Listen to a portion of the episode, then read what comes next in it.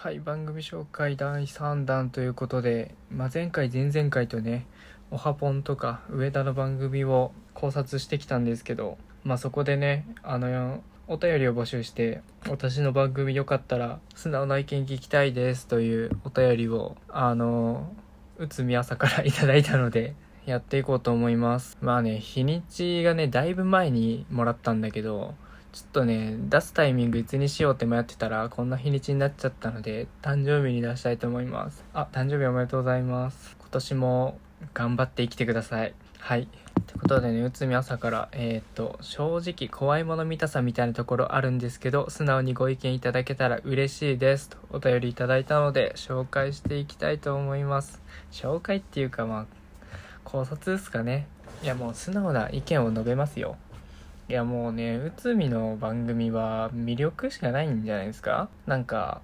なんかいいとこ悪いとこみたいな言ってくような感じに思われちゃってますけど、内海朝はもう内海朝だから あの、忘れてみたい夜だからは、別になんか魅力しかないと思うけどな。もう本当に生き様をコンテンツにしてるなってすげえ感じます。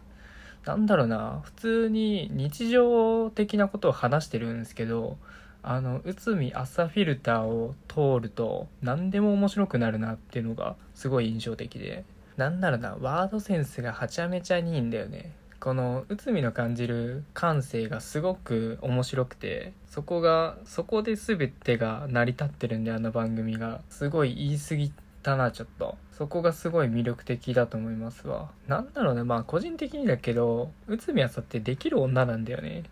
だからそのなんだろうな、できる女のできない部分を見せてくれるみたいな。なんかそういうギャップがね、すごい可愛いというか、すごい魅力的なんですよね。だって一番多く聞かれてるであろうあの第1回の話って端的に言うと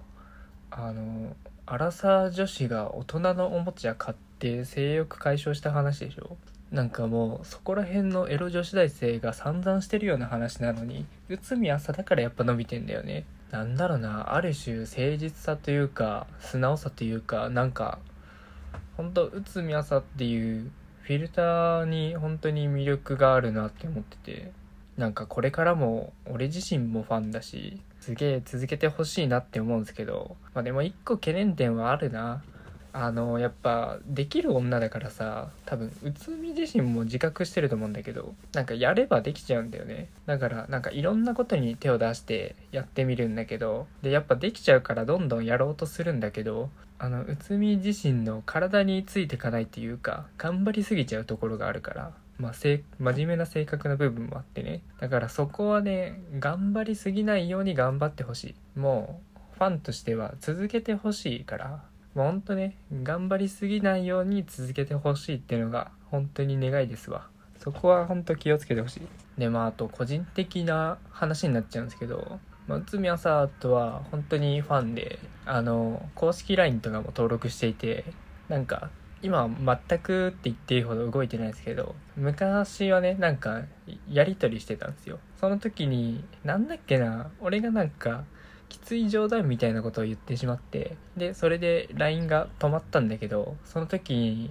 になんか俺が一方的に「あやべちょっと言い過ぎちゃった申し訳ねえな」って思っちゃって変に距離感を空けてしまったっていうところから今なんかね内海朝との距離感が分かんないです。なんだろうなんか内海朝自身も友達少ねえよね。あれなんでなんだろうね。なんかね本当あれだと思う。何考えてるか分かんないっていうか俺も内海朝とすげえ喋りたいんだけどなんか近寄りがたい存在ではあるよね。あとあれだ。あのもうここは昔の話になるんだけど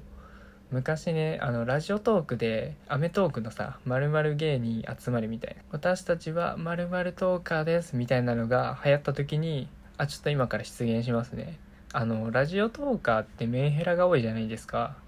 なんで俺もメンヘラトーカー集まれって言ったらなんか若干騒ぎになったんですけど 私メンヘラじゃねえよみたいな。なんかいくつかちょっと当てはあったんですけどちょっとそういう方からすごいなんかいろいろあったんですけどその時に唯一内海だけリプくれたんですけど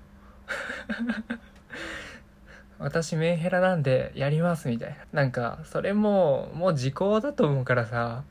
やりたいやりたいよ。あの純粋にメンヘラの人と話したいっていうのはある。なんかほんと自分にない発想だからさどうしてそういう風になっちゃうのかとかどういう思いってそういうことしちゃうのかっていうのを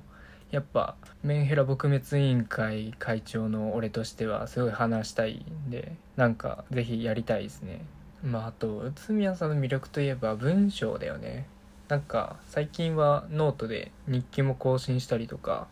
あとちょっと前だと「鏡を鏡」っていうサイトで記事も載ってたりしたんだけどやっぱ内宮さんの文章って本当に何だろうな最低限の言葉で語られるんだけど想像の余白がすごいんだよね。本当にその状況を一言で表すとそれみたいなのに集約されててそのそれで形成されてるからなんか内宮さんの文章を読んだ時にすごいなんかその文章の裏側というか背景が想像できてめちゃくちゃリアルに感じる。